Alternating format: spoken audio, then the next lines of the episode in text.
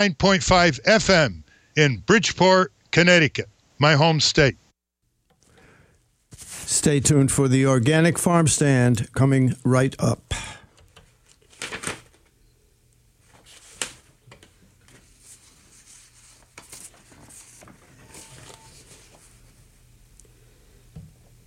Mm-mm-mm.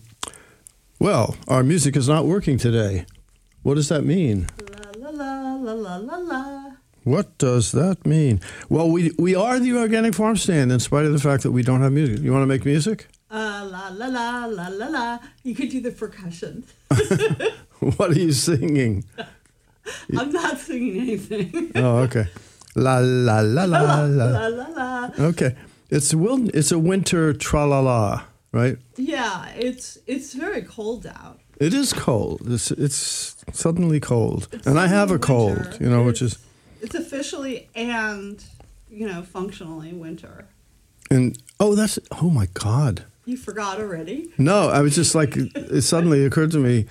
We're talking. We are going to focus on the winter solstice We're today, gonna do a, a, But- a segment on it. Yeah. but it didn't occur to me that we're now. In You know that means this is winter. You know, so Well, tonight at tonight it's going to be winter. The solstice officially starts tonight. indeed. What time? 10:27 p.m. Eastern time. Look at that. She's got the data. I knew you'd ask me. Got the data. All right. Well, that's Laura Modlin over there on the Hi, other side of Richard. I'm Richard, Richard Hill, and Steve Munno from Massaro Farm is out there, probably even colder than it is in Bridgeport. How you doing, Steve? We got a problem with Steve? Oh wait, Steve, are you there? I'm here. Glad to be with you. Okay. Hi, Steve. I'm I'm, I'm a little befuddled because I have a head cold, so um, I brought my mask with me today, which is um, So nobody can hear him. no. I'm a little muffled. No, I'm uh, I'm a little befuddled. I am. Well, Steve, it's great to hear from you. Uh, we're going to talk about the conditions on the farm very shortly, but before we do that, I have my solar lunar. should we launch it right into that? Sure, I'm going to start with the moon because there's because we have because the the solstice will take longer. So I'll say that for a second. Okay, okay, one thing I, just occurred to me. We, maybe we should tell the, our listeners what we're going to be doing for the oh. show. Oh, okay. You know what I mean? Well, we're going to. I'm going to talk about the moon, and then we're going to talk about the solstice, and then we. I'm very ex- and we're going to have Steve's small farm report, and I'm very excited because we have. Um, Two guests today who are going to talk about an ordinance that was re- like a few just a few weeks ago passed in Norwalk, which was um, which which is um, about restrictions on gas powered leaf blowers that will come in increments, and they're going to tell us how they did it.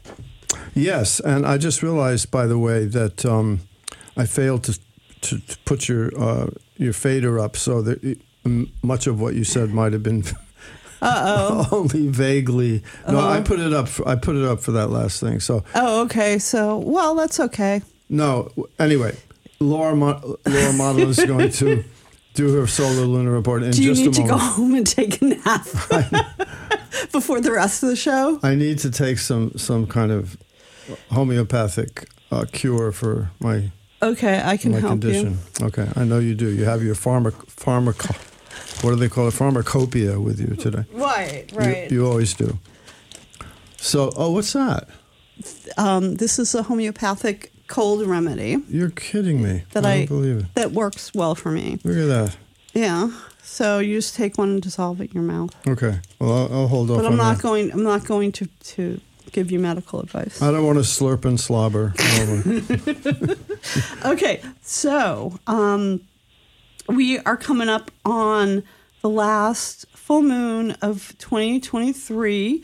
Um, the full cold moon will rise on December 26th at 7:33 p.m. Eastern time, and so you'll probably be able to see it on Christmas and Christmas Eve. It's pretty full. It'll be pretty full on Christmas and Christmas Eve. Um, and this will be the first full moon after the winter solstice, but you know, it's not a super moon. Um, we don't get another super moon until S- September of 2024. Then we have, we only have two next year, um, September and October.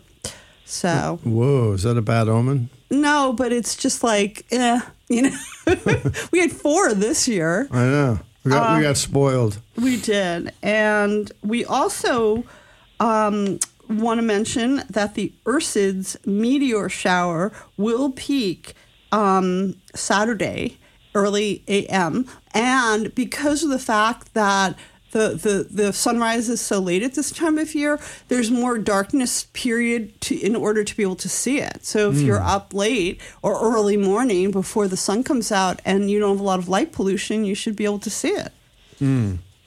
Well, I want to mention, if I may, that uh, you have to be very patient with these meteor showers, which is Really? tou- which is tough in the well, it's tough in the summer too because you got to deal with mosquitoes, but in the wintertime, you know, I was out, I went out the one night when you said you sent, Yeah. you sent me a text and you said get out there. There's a a great meteor showers.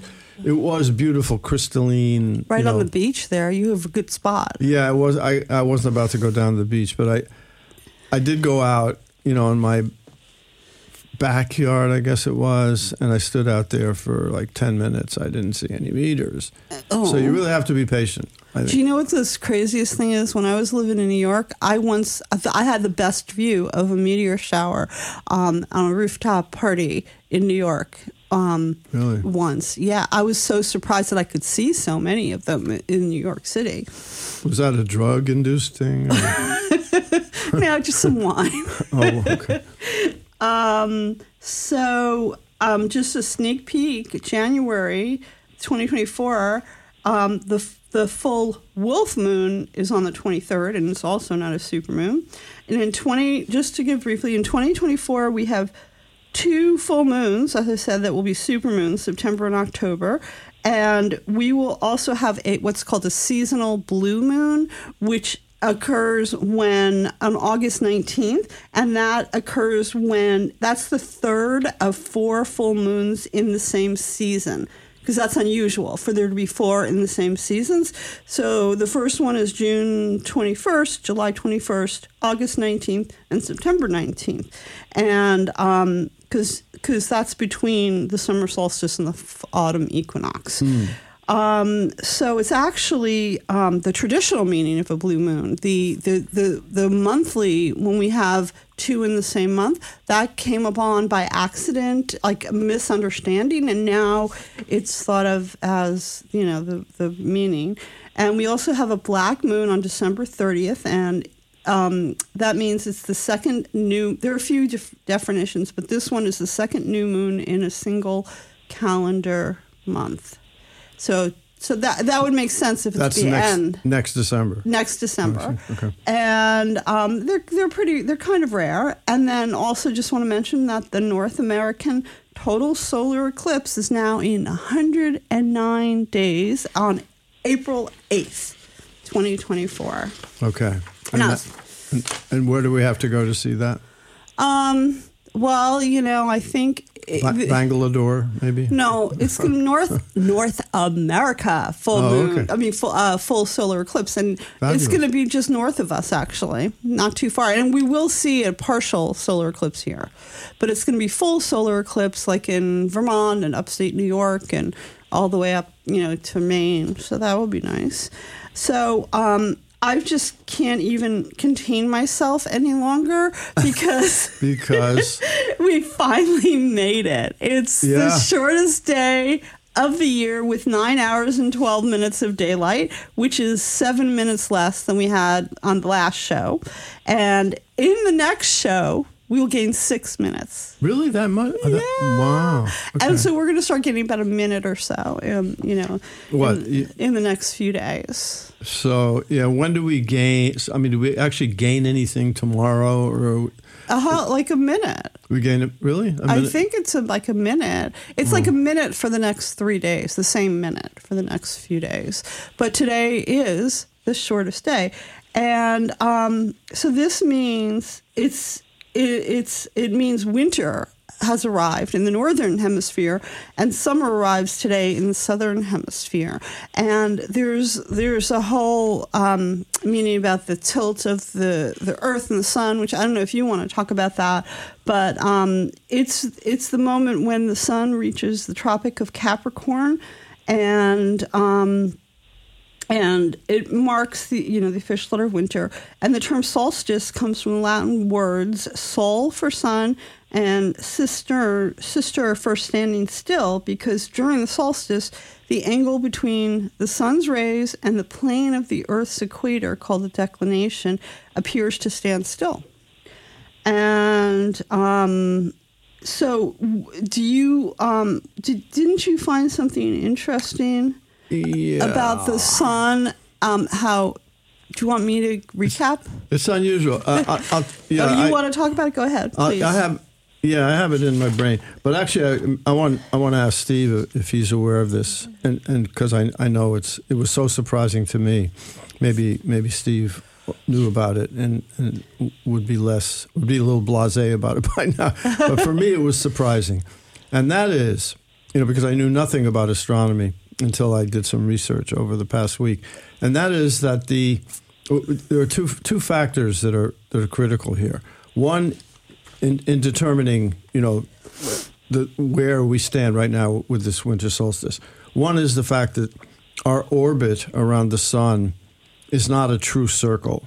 You know, it's not like we don't just like have our, get our protractors out and make this perfect circle and we march around the sun. It's actually an elli- elliptical.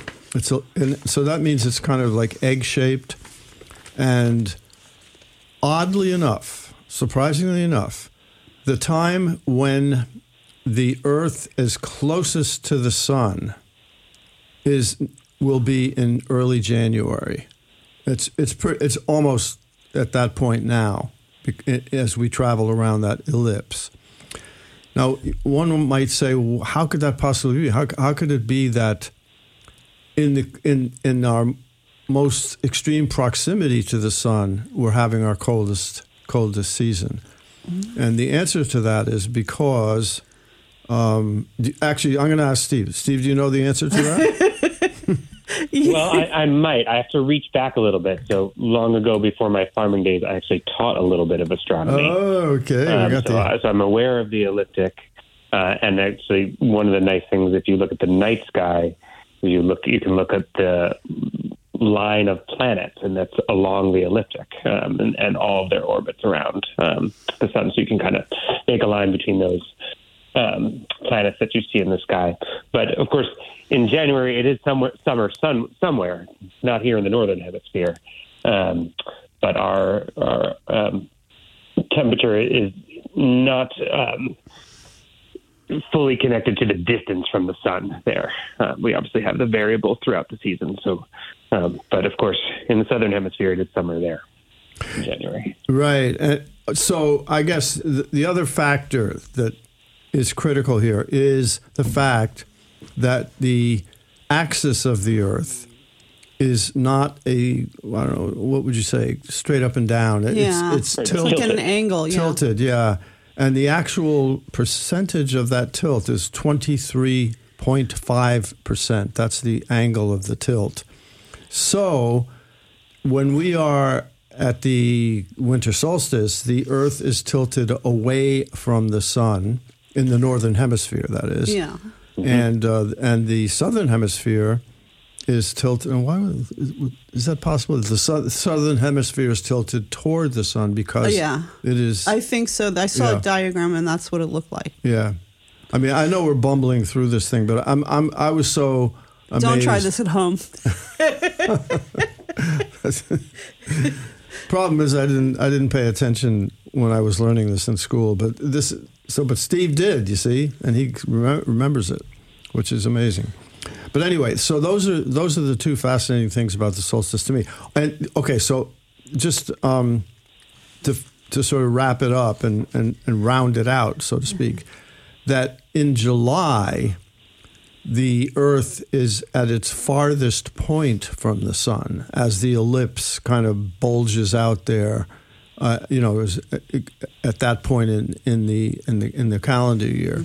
So in, at our heart, at our warmest time, when our twenty three point five percent tilt is, is toward the sun, as opposed to away from it, at that point we have our warmest season. So um, one one day we'll get a, a, uh, an, an astronomer.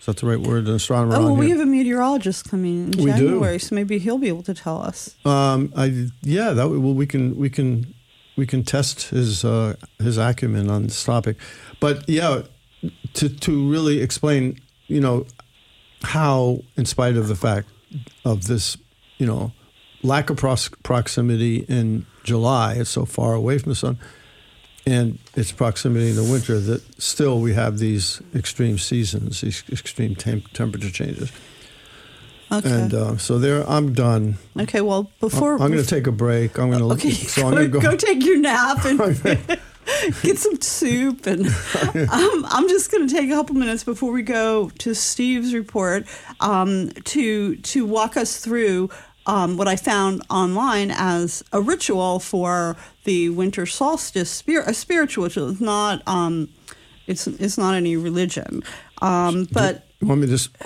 should I start the fire? not yet. No, Not Okay. yet. Okay. But spiritually, it's a time, I, I love this too. It's a time to honor both the light and the darkness that resides in each of us.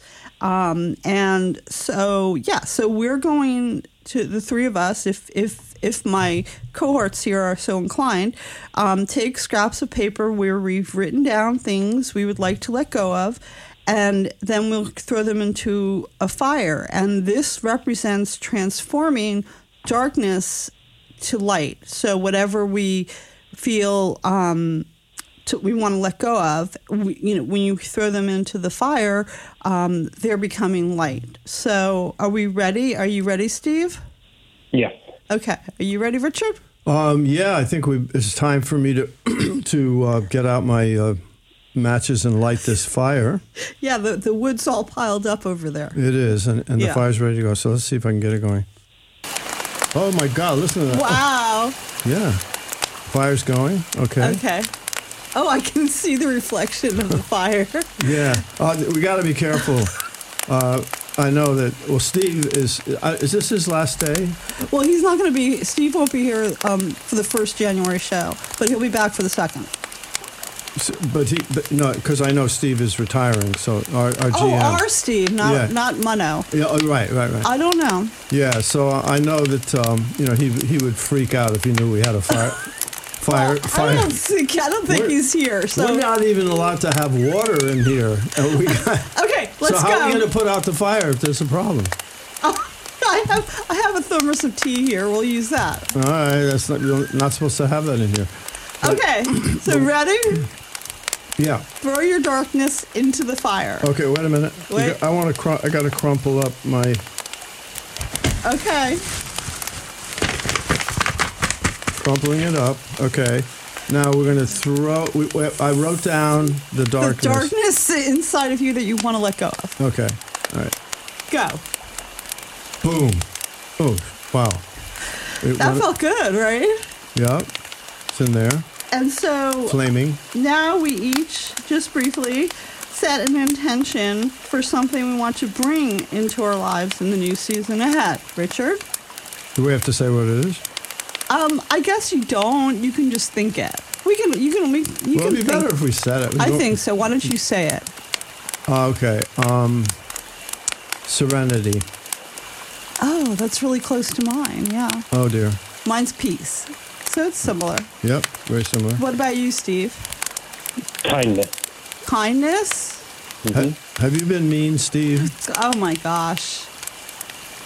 You know, it's it's something I try to bring into all the things to to others and to myself. But it's pro- I've probably been mean at times uh, to myself and others, and just just trying to always bring kindness into the things that we do. So helpful to set that intention uh, each season and each moment. Time to. Is it, should I put out the fire? Yeah. Let me put Why don't you turn it off? I can't That turn it sounds- off. turn it off. Steve, I love what you're saying. I know I've been trying to bring peace into my life, and um, I think that the more peaceful we make our lives, that the more peace we bring to the world too. Mm, maybe, but I, you know, the thing about being kind to others, you know, is I think a function of being kind to oneself. So I, I really think like, so. I really like Steve's. Yeah, I think Yeah. Steve, you're the winner.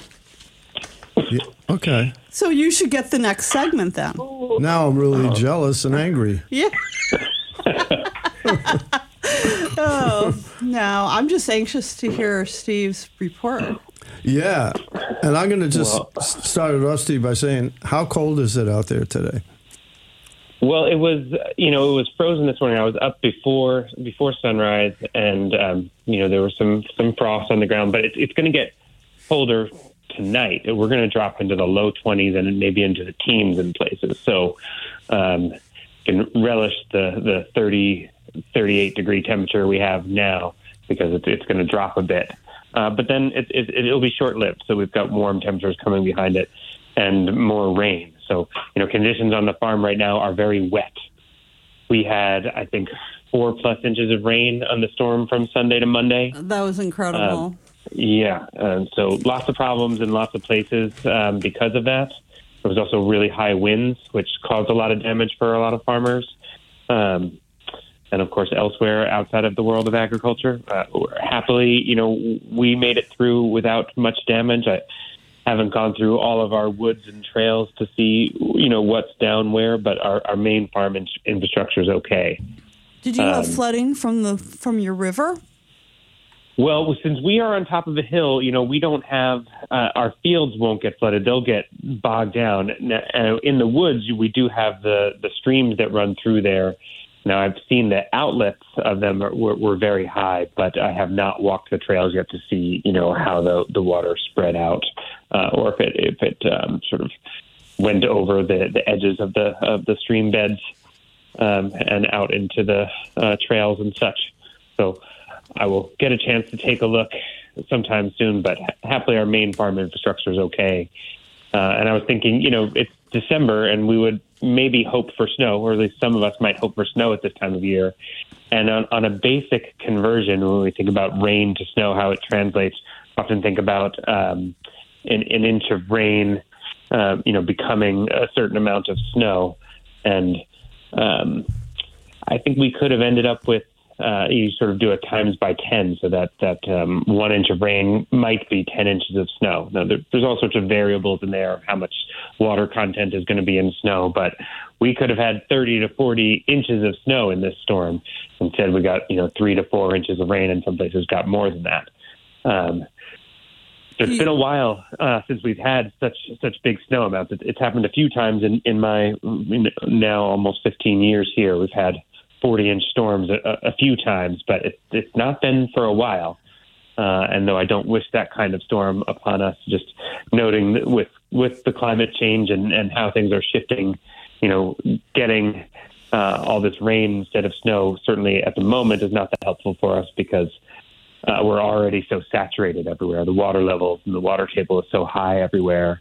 If that had been snow, perhaps it might have, you know, melted slowly over a period of time instead of fully saturating us and sort of creating a winter mud season. We often have mud season in the in the spring as things are thawing, but we've got we've, we've had a pretty severe mud season uh, this November December. Would the Um, so ground that- be cold enough for the snow to stick? Um, in some, but you know, we've had enough cold that I think it could be, but you know, if there was going to be that amount of snow, it, it, it would eventually, I think, would hold. But you know, if, if if as it can be in Connecticut, you go you go from a cold moment to a warm moment, it it, it would melt.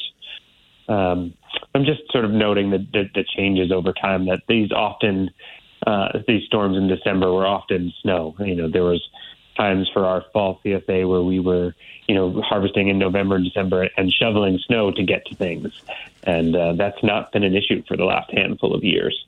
Uh, we've had flurries here and there um, this November, December, but um, you know, nothing that was staying on the ground. And um, there doesn't seem to be any coming anytime soon. Looks like we'll have more rain coming after Christmas. So Um, you know, so right now, yeah, it's a muddy, it's a, a muddy, muddy moment on the farm, and hoping for hoping for some dry stretches, and and maybe you know we always like to have a little bit of cold, you know, some real deep cold to help maybe um, kill off some of the some bugs and pests that um, might otherwise still be um, thriving or might come up a little early. Uh, but a good hard frost can help uh, help us embrace these this colder moment in, of the solstice and allow us to take a little time and rest and um, you know dig into our planning and our um, get-togethers with conferences and workshops and things, um, and you know sharing some of our stored stored foods um, for the winter. So. Um, you know, that's one of the things I always look forward to in the winter is all the ways that um, we're able to get together um, and share. And I should share. I, I don't think I mentioned it the last uh, on our last show, but with the the Connecticut NOFA Winter Conference uh, is set. And um, it's going to be a little bit later this year. It'll actually be in, in the first couple of days of spring. It's going to be March 23rd at Eastern Connecticut State University in Willimantic.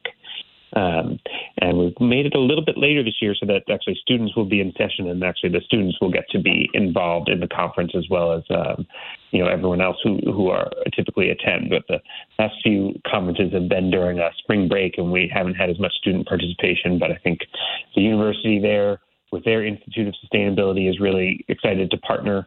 So we're going to have um, two days of virtual workshops on March 20th and 21st, and then in person all day on uh, Saturday, March 23rd, uh, there at Eastern Connecticut State. And um, there is still time to, you know, get requests for proposals in for workshops, uh, for vendors to uh, sign up. We, we still have uh, taking nominations for the Bill Duesing uh, Organic Living on the Earth Award. Um, we do have a keynote speaker um, Maya Van Rossum will be the, the keynote speaker for the conference. Um, Maya Van Rossum is the founder of the Green Amendments for Generations organization and has uh, led the movement for uh, Green Amendment in the state of Connecticut and elsewhere. So we've got uh, a really good program coming up there. So that's some of the things that I'm looking forward to in the winter, the conference and all the ways that we, we gather uh, and share and learn together. Fantastic. Uh, yeah, that's um, great that you uh, you, you uh, remembered, well, reminded us about the winter conference, and of course, you know, here it is, uh, the turning of the year, and that is the time when this all this planning takes place. Um, tell us a little bit more about this. Um, you know, the types of workshops. Is there anything different? Are there any, are there any turns in the road coming, given the changes that you know the planet is going through? And of course, all those things um, you know accumulate and uh, become more. I think you know they talk about a tipping point, and I'm wondering um, you know if those things are, are reverberating through uh, the NOFA conference at all. Absolutely. I mean, I think a, lot of the um, a lot of the conferences and workshops will now have you know climate focused workshops and, and, programs where farmers are sharing with each other their um, techniques and strategies that they're employing on their farms to, you know, um, adapt to climate change and, and, ways that we, you know, mitigate damage. And we use, you know, high tunnels are one of the things that we use to try to mitigate against the damage. So, you know, if we didn't have food under cover right now, all this rain that we've had, you know, we, we might not have much to offer. Um, so it's just the little things that we do get get shared, and, and I think this, the State Department of Agriculture has responded in terms of uh, having climate smart uh, grants available and and you know having funding available for um, climate change planning, so and how to how to implement changes on your farm. So. I think a lot of the service agencies, a lot of the funders are are you know coming together to um, address this. You know, it's, it's a clear issue for our food system, um, and farmers need support um, from each other and from all of the sort of um, service providers um, to make the changes so that we have a reliable food system going into the future. Wonderful. Yeah, well, we uh, will definitely be talking about the conference uh, again and again as the uh, as it approaches. So should we uh, turn turn the year and start heading toward that spring equinox? Yeah. more Oh my gosh, more countdowns. more drama. but uh, yeah, so we should we um, wrap up small farm and go to our guest, or like maybe last word from Steve? Last word, yeah. Yeah, um, I guess. He uh, was going to tell us about the chickens. Oh, okay, wonderful. The, uh, yeah, the end of life for your chickens. Mm-hmm. Yeah. Yeah. Well, that might be too much to get into given our timing, but I will say, I guess I should say a, a thank you to our chickens who've laid eggs for us uh, throughout this year. Um, you know, this morning actually, I took some of our chickens um, on their final journey. Um, uh, they um, are not going to be laying eggs for us anymore. At least some of them. We we reduced the size of our flock for the winter as we don't have, um, you know, the same sort of acreage of pasture for them. So um, we've reduced our flock uh, almost in half. And so that meant about 75 chickens um, moved on, and so I, I brought them elsewhere. Um, and um, it's it's always it's tough to do. Um, you know, you have a, a flock that you care for, and um, it's a special relationship when you're sort of managing livestock on your farm, and you're protecting them and caring for them, and they're taking care of you as well. And um, you know, then then we need to uh, move on. We can't take as, good care of uh, of that many birds over the winter, so we reduce our size. And um, yeah, so this morning I was up early bringing them off uh, to another farm to be processed. Okay. Yeah. Well, I'll tell you something. Uh, you know, fresh eggs are farm. You know, farm raised chickens and fresh eggs, organically produced, are a, a gift, a, a wonderful thing. And I I know that whenever there's a farm that offers them. I always get there too late to buy them because people mm. line up and get to, to get them. So uh, we thank you for producing those, Steve. Thank you uh, for giving your chickens a good life. Yeah. Mm, Wonderful. Ah. And okay, Steve, thank you so much for Smaller Farms Report. Steve Munno out there at Massaro Farm in Woodbridge.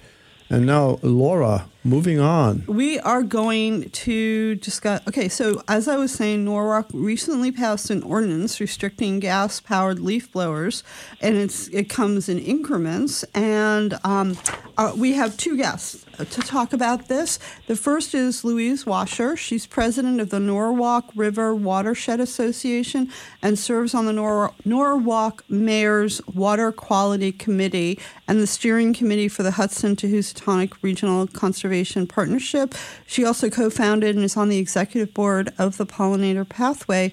Um, so, welcome, Louise, and we are interested in hearing um, a little bit about the environmental reasons for this um, ordinance. Hey, Laura and Richard. Um, thank you for having me. I am so happy to talk about this. Um, we we feel really proud um, in Norwalk that we have taken action on this issue. Um, it's it affects the environment in several ways. It's a public health issue, it's a climate issue, and it's a biodiversity issue.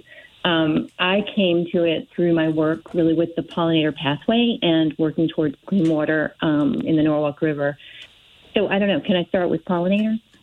Well, actually, maybe you sh- should just give us a little anecdotal stuff about how, you know, this ordinance sort of popped out and uh, out of your community and and and then was Yeah. battled through the, uh, the the city government. We probably should know a little bit about the process that happened. About how it started. But yeah, but how how did how did this come to the to the fore and to the point where people wanted to take action about it? Yeah, well, Lisa is going to be a great person to talk. Your other guest coming on um, to talk about the process through the city. But what happened is over the pandemic, um, were- you know, people were home working at home. Their kids were doing classroom work from home, and the noise, the noise was just so incessant, and there people started calling the city. Um, common council and saying, you know, can we do something about this? Like, can we limit the time? Can we? It's going all year long. So that got the ordinance committee in Norwalk to to look at this issue. And I mean, lots of communities have taken action this way. I think t- over 200 communities. Lots of our neighbors in New York, Tarrytown, Larchmont, Croton on Hudson. There's a long list. Um, Greenwich has been working on it. The state of California has passed um, legislation like this. So we're not alone, but not that many um, not that many towns right in our area have done it. Westport um, has passed an ordinance. Oh, wonderful. That's great. Yeah, that's how it got started. Um, and I, I mean, I had been talking to Laura before. My my passion about it is a part of it that I think gets less um, of a light shined on it. It's a public health issue and um, a CO2 emitting issue, but it really affects pollinators um, and, and birds in your yard. So the, the blowing of any leaf blowers, gas or electric, um, is really disruptive to overwintering pollinators. So, like 70% of our um, native bee species are ground nesters. Um, among those are bumblebees that we all love to see in our yards. Um, and so, the mated queen bumblebee is the one that um, survives the winter. All the all the drones and everyone else um, dies when it gets cold, and she needs to be on the leaf litter. And she is there with the eggs and caterpillars of like luna moths and fritillaries, the woolly bear caterpillar. Our fireflies are there, ladybugs.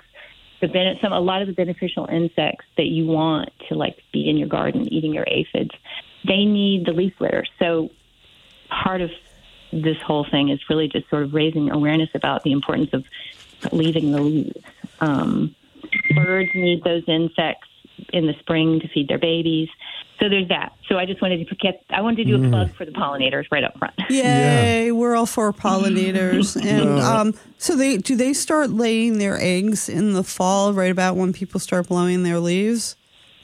Well, I think, well, well, I mean, there are different, different um, moths and butterflies do this different in different ways, but uh, very many of them will lay the eggs on the leaves, like of some of that what we call keystone trees, like your oak tree is a host for it's over 400 species of moths and butterflies, and many of them, what they do is lay their egg in the fall on a leaf, and then the leaf falls down, and the egg hatches in the spring. So it's there, kind of protected by all the leaves, and it hatches in the spring, and it's right there at its oak tree that it needs to climb up and um, eat the rest of the leaves.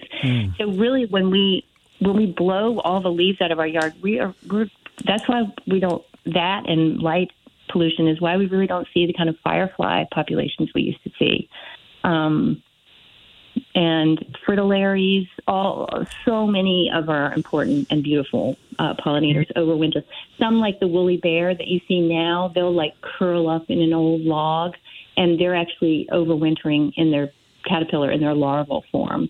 So, either eggs, larval. Some um, some butterflies will overwinter as in their adult form. So it's a range, but they all need they all need a little bit of a messier yard. I mean, I, I say, you know, rake back off of your lawn. You don't want like heavy, wet piles of leaves killing your grass.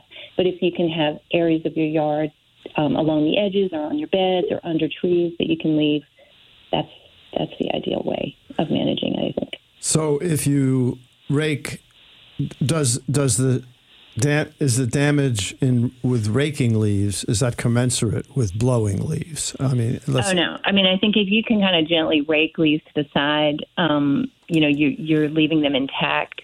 A lot of times, you'll, then then that is safe for the overwinter. I mean, maybe you're going to disturb some, but I'm my yard. I actually just leave the leaves now because I'm kind of a I've become a, a zealot. but, but I, I understand people wanting to, you know, rake like heavy pockets of leaves off their their lawn. Um, so I just think moving, or even if you, you know, even if you use an electric blower to blow some of those leaves to the edge of the yard, as you know, everyone Right. does this their own way, right? But just leaving some leaves, um, especially under trees, is important. under trees. Yeah, Yeah, because because they go back into the them roots, fall right? Yeah, and because so many of the trees are host plants for the um, talking about the, the mostly the um, the moths and butterflies. So like your your oaks that we mentioned, but cherries and willows, those are really important trees for multiple species. And you mentioned electric leaf blowers. Uh, This ordinance, I, I take it, does not restrict or ban them. It does not. Yeah, it gives um, a timeline for um, for everybody, uh, professionals and homeowners, to um, move over to electric leaf blowers. And the reason there is, you know, we are trying to raise edu- raise this issue of the problem with blowing at all um, through education, but the ordinance is really focused on the clean air and human health um, issues around gas leaf blowers. So the noise, the noise levels are really an issue. Um, a gas leaf blower is the sound is like 112 decibels, and like right now we're talking at about 60 decibels. But each 10 points increase is a doubling in noise. So anything above 85 decibels is actually damaging to like the little cilia in your ears, um, and that is permanent damage. So, um, you know, the the loudness, the loudness of the gas leaf blowers is really problematic and dangerous for people, especially the workers that are um, they're using them and for children. Yeah. And then the air quality issues, the particulate matter, the ozone, the CO2 that are emitted are really also, you know, the main reason that you are seeing all this legislation. Um, it's a climate issue, you know, that 30% of the gas and oil that these engines use are unburned. They're just released directly into the atmosphere. So this makes them much more polluting than, say, our cars and other, you know, gas-using things that we think of. Um, in 2020, the um, fossil fuel powered lawn equipment emitted more than 30 million tons of carbon dioxide in this country. That's like equivalent to the entire city of Los Angeles. So wow. that's what led, yeah, it's huge. So that's what led California to enact a law that is going into effect this July that will ban um, uh, gas leaf blowers, Comple- stroke engines. Completely, yeah, completely, ban them. Yeah, yeah. that's, that's, yeah. So that's, they're ahead of us. It's massive. But yeah. but I'm proud of Norwalk for taking this step. Um, the other the other issue in the for especially for us in um, Southwest Connecticut is that we already have really strangely high ozone levels. Um, last June, the EPA put out a press release um, warning that the ozone levels were so high in this area that we should not use gas powered lawn equipment on days with low air quality So, wow. like it's recognized by EPA. Mm. So it's it's especially important, I think, for us to have taken this action. Um, well, and then the last thing about it are the is the particulate matter. So this became an issue during COVID as well. Um, the leaf blowers, because they're like 200 miles an hour, they're blowing up all of this fine dust and mold and um, pesticide residue and things that you can easily breathe in. And when when the mat the particulate matter is so fine, it goes right through your um, lungs straight into your, like your bloodstream. So it's a very Ooh. dangerous thing. Yeah, you can never get it out. You can never get it out. Yeah. So that's another huge health issue um, on the gas blowers.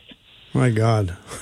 so, I, I, mean, I, I I'm, I'm one who has, you know, a, a leaf blower guy right next door to me, and he's like one of these guys who starts. He starts in uh, September, and he keeps on going right on through. He was he was blowing oh, blowing now. Yeah, yeah, right now, and uh, it's almost like a sport, you know, or something where here, yeah. here comes another leaf. Let's get it. Let's see if we can get it off our lawn. You know, and he's chasing, you know, like literally like six, two leaves, two or three leaves around his yard and it goes on Scary. for hours and hours. And uh, and I knew, you know, I I knew that statistic about how uh, a leaf blower running for one hour uh, emitted as much carbon as a uh, Toyota Camry uh, traveling uh, fifteen hundred miles. Yeah. you know, I, I, had that in my head while he was out there, and I was like, should, yeah. I, should I go tell him that? I wonder if that would make yeah. a difference. Yeah. You know, but anyway. So, um, uh, oh, okay. So let's let's bring into our conversation Lisa Shanahan. She is one of two Norwalk Town Common Council representatives for E District. She chairs the Ordinance Committee, and one of her main focuses is sustainability. And she was recently reelected to her third term. Congratulations. And she was instrumental in getting this ordinance passed. Hi, welcome, Lisa. Well, thank you very much, everybody. It's like very nice to be here. Thank you for including me and to talk about this really important issue. Yeah, just to remind everybody, Steve Munno is also with us, and he can chime in uh, when he feels the uh, urge. Steve Munno is the uh, manager of uh, Massaro Farm. So, Lisa, oh, how did how did um, well, can you give us just a little bit of an overview of how this happened? You know, was able to progress. Yeah, and actually, Yeah. when while doing that, maybe you could tell us a little bit about the structure of the Norwalk uh, municipal government, which I, it's similar in all towns, but I, I think that the, you know, as as other listeners from different towns are listening, they may want to be able to figure out how to get in, get the get this kind of legislation or ordinance, you know, introduced into their city governments. Yeah, because Connecticut does have some different structures for government.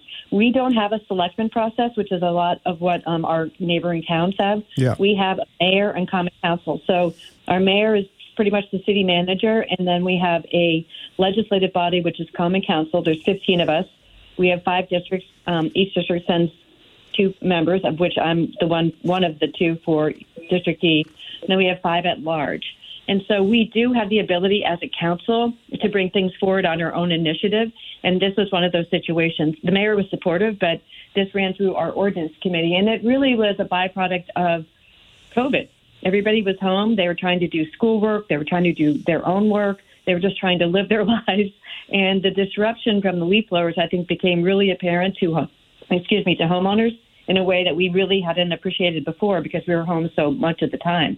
And there were so many people calling me and my partner at that time, district partner, saying, "Is there nothing we can do about this horrible noise? Like we can't hear our phone calls over it. Hmm. It's disrupting our lives. Our pets are we, our pets are spending half the day under the bed. We didn't even know this. So that's how it got started. Oh, poor pets. I know the poor pets. Well, I was spending half the time under the bed too when they came by. You just can't hear a damn thing. So, long story short, we started looking into it, and when we started looking into it, not only is the noise bad, and I did hear Louise give some um, information about how damaging the uh, discharge from these machines are. The noise is bad. You definitely have hearing loss after 15 minutes. All of them run, all of these gas leaf blowers run higher than 86 decibels, and that's where hearing loss begins after 15 minutes. So we knew that that was bad.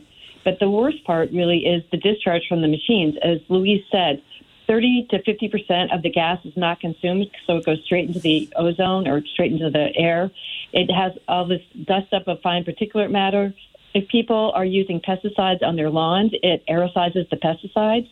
And as Louise mentioned, because children breathe at a much higher respiratory rate than adults, they're particularly vulnerable to all of these terrible fumes that come off these machines. So once we looked into it, we were um, horrified. and then once you know this much, you have to do something. So it did take us a year. Um, as you can imagine, the landscapers are very upset and not that supportive of it. But what we tried to do was balance the health needs of our residents with the need for small business people to make changes to their capital um, equipment. So that's why we chose the five, four and five years for implementing um, a complete ban. In the meantime, what we tried to do also is use a seasonal ban, which would say that you can't use your uh, any leaf blower on your impervious, like on your pervious properties, like grass and lawns and gardens, from June until October 15th. There's no real good u- reason to use a leaf blower at that time. There's no good reason to blow ga- grass clippings off because, of course, that's fertilizer and moisture for the lawns. And so we have tried to say to people, listen, if you need to use an electric leaf blower to blow off your driveway or blow off your pool deck because of droppings and things like that, have at it. But we don't want to really see this used on gardens, lawns, and things like that.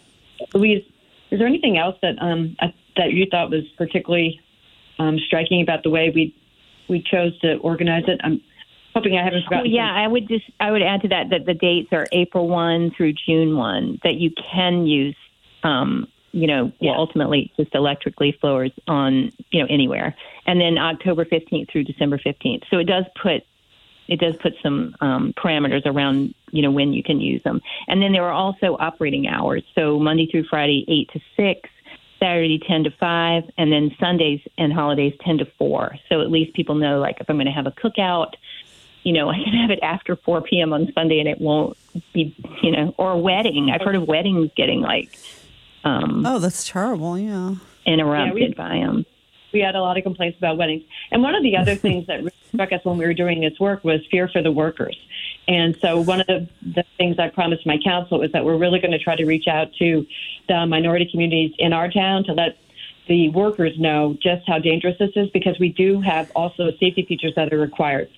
We want um, anybody who operates a gas leak blower to wear hearing protection and also respiratory protection because we just know how dangerous these things are. And it's terrifying. You see a lot of these gentlemen using these machines, three, you know, three abroad, no protection whatsoever, and they're just amplifying all of the damage to themselves. Mm. We just really, it, it's very disturbing. Wow. Yeah, so that requirement starts right away, September 1st, 2024. So that's a, a great thing. Which requirement, the, the, noise protection and, and, and respiratory protection are you talking about? Yes. Uh-huh. Yeah, the um, the OSHA approved safety equipment, and then the um, the, the the timeline, the April through June and October to, to December fifteenth. Start right away, right, Lisa? Yes.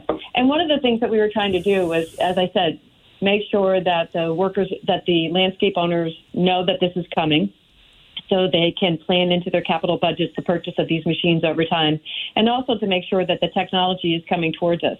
There's a little bit of a push and pull on whether or not the technology is um, that's available right now is sufficient to do the job of leaf blowing, especially in the fall. Um, depending upon what machine you have, it seems like the machines are pretty good. The trick really is are the batteries um, sufficient? Right. And these um, landscapers are going to have to go about getting some kind of charging thing in their trucks and things like that. So these are all things that we thought the right thing to do is help them plan for that and give them plenty of notice that this change is coming. But the change is coming. So can you can you um, for those listening who think, oh wow, I want these in my town, what would be the first step that you recommend? Well, what we did first was, and we, you know, there you can't do enough of this. Is we tried to bring um, some lectures and things like that to the uh, to the city and to people who are interested in this to let them know what the dangers are. Because once you know what the dangers are, you're pretty sure you want to make some change. So Louise and I have a lecture series that we call um, "Our World, Your Choice," and we did something on leave the leaves.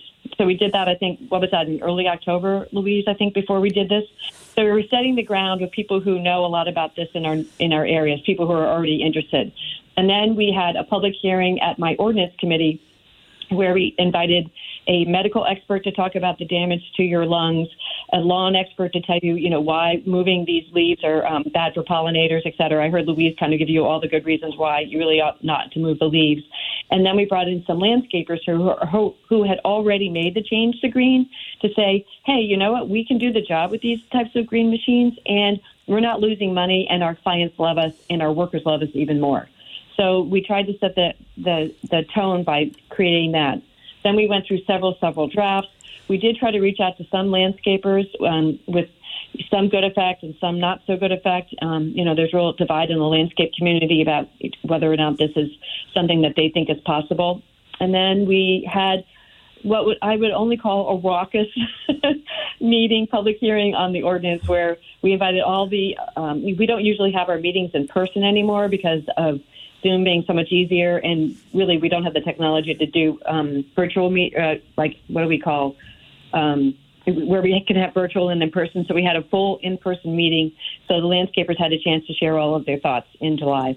Mm-hmm. And then we had to do a lot of lobbying with our various common council members. It wasn't a unanimous vote by any means. I think the vote was uh, eight to four. There was a couple of people who weren't there, but at the end of the day, I think what won people over was that we decided that we are going to um, hold the council accountable by looking back at this ordinance and making sure that the technology is where it needs to be um, so that the dates of 2026 and 2027 can hold for banning gas leak blowers um, fully. You know, just a, an anecdote here. When I moved to Branford from New Haven nine years ago, I think it was, the first thing I encountered was a meeting of the type that you just described, an informative meeting. I can't remember the, the woman's name. She came down. She the, the issue was that Connecticut was considering accepting fracking waste into the state. Oh. And yeah, I worked on that project. Did you too? Yeah. yeah. And so Yeah. So, oh my God, we're down to. We only have about a minute left. We only have a minute oh, sorry, that just, happened quickly. Yeah. Oh, te- so t- but how bummer. do people? Um, I know I've seen the ordinance on Norwalk uh, River. Um, the watershed. We'll put the ordinance link up on our Facebook page. Great. Yeah. Thank you guys. And this is, yeah, this has been really just scratching the surface here. It's such an, an amazing thing. And the fact that you guys succeeded and uh, got the thing done. Thank you for leading the way. Yeah, really. So, yeah, if anybody wants information about how to do it in their town, they can contact us through the Norwalk River Watershed Association. Norwalk River Watershed Shed Association, and I'm sure Yeah. they can find that online. Well, Yeah. thank you both. It was wonderful. Thank you. Thank, Thank you. you. Thanks, Steve. See, Thanks, talk, Steve. Talk to you soon. Thanks, everyone. All right, bye. Thank you, Laura. Thanks, Richard. This is the Gaiagram environmental headlines from around a planet in crisis.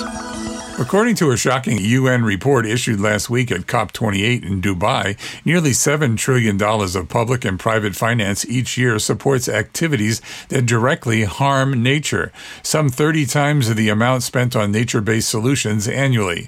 The report from the UN's environmental wing, UNEP, also revealed that despite decades of calls for ending financing flowing towards sectors that harm some of humanity's most valuable assets, those investments currently account for a whopping 7% of global GDP.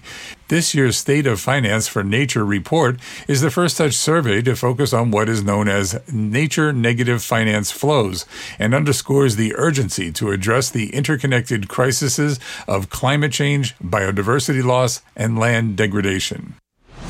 As rising sea levels threaten to drown Pacific Island nations, regional leaders are scrambling to draw up survival plans that contend with a painful reality how to prepare for a future where countries become increasingly uninhabitable and their people must leave. Their answer is now coming into sharper focus as some of the world's most vulnerable nations, including the Marshall Islands and Tuvalu, unveils national strategies and policies for how they plan to confront a challenge that could endanger their very existence. For nearly a century and a half, the Earth has warmed as civilizations have burned fossil fuels, overhauled agricultural systems, and built the vast network of roads, shipping lines, and railways that underpin global transportation today. Some 90% of that heat has been absorbed by the world's oceans, driving thermal expansion of ocean waters and the sea level rise that is now encroaching on precious seaside real estate.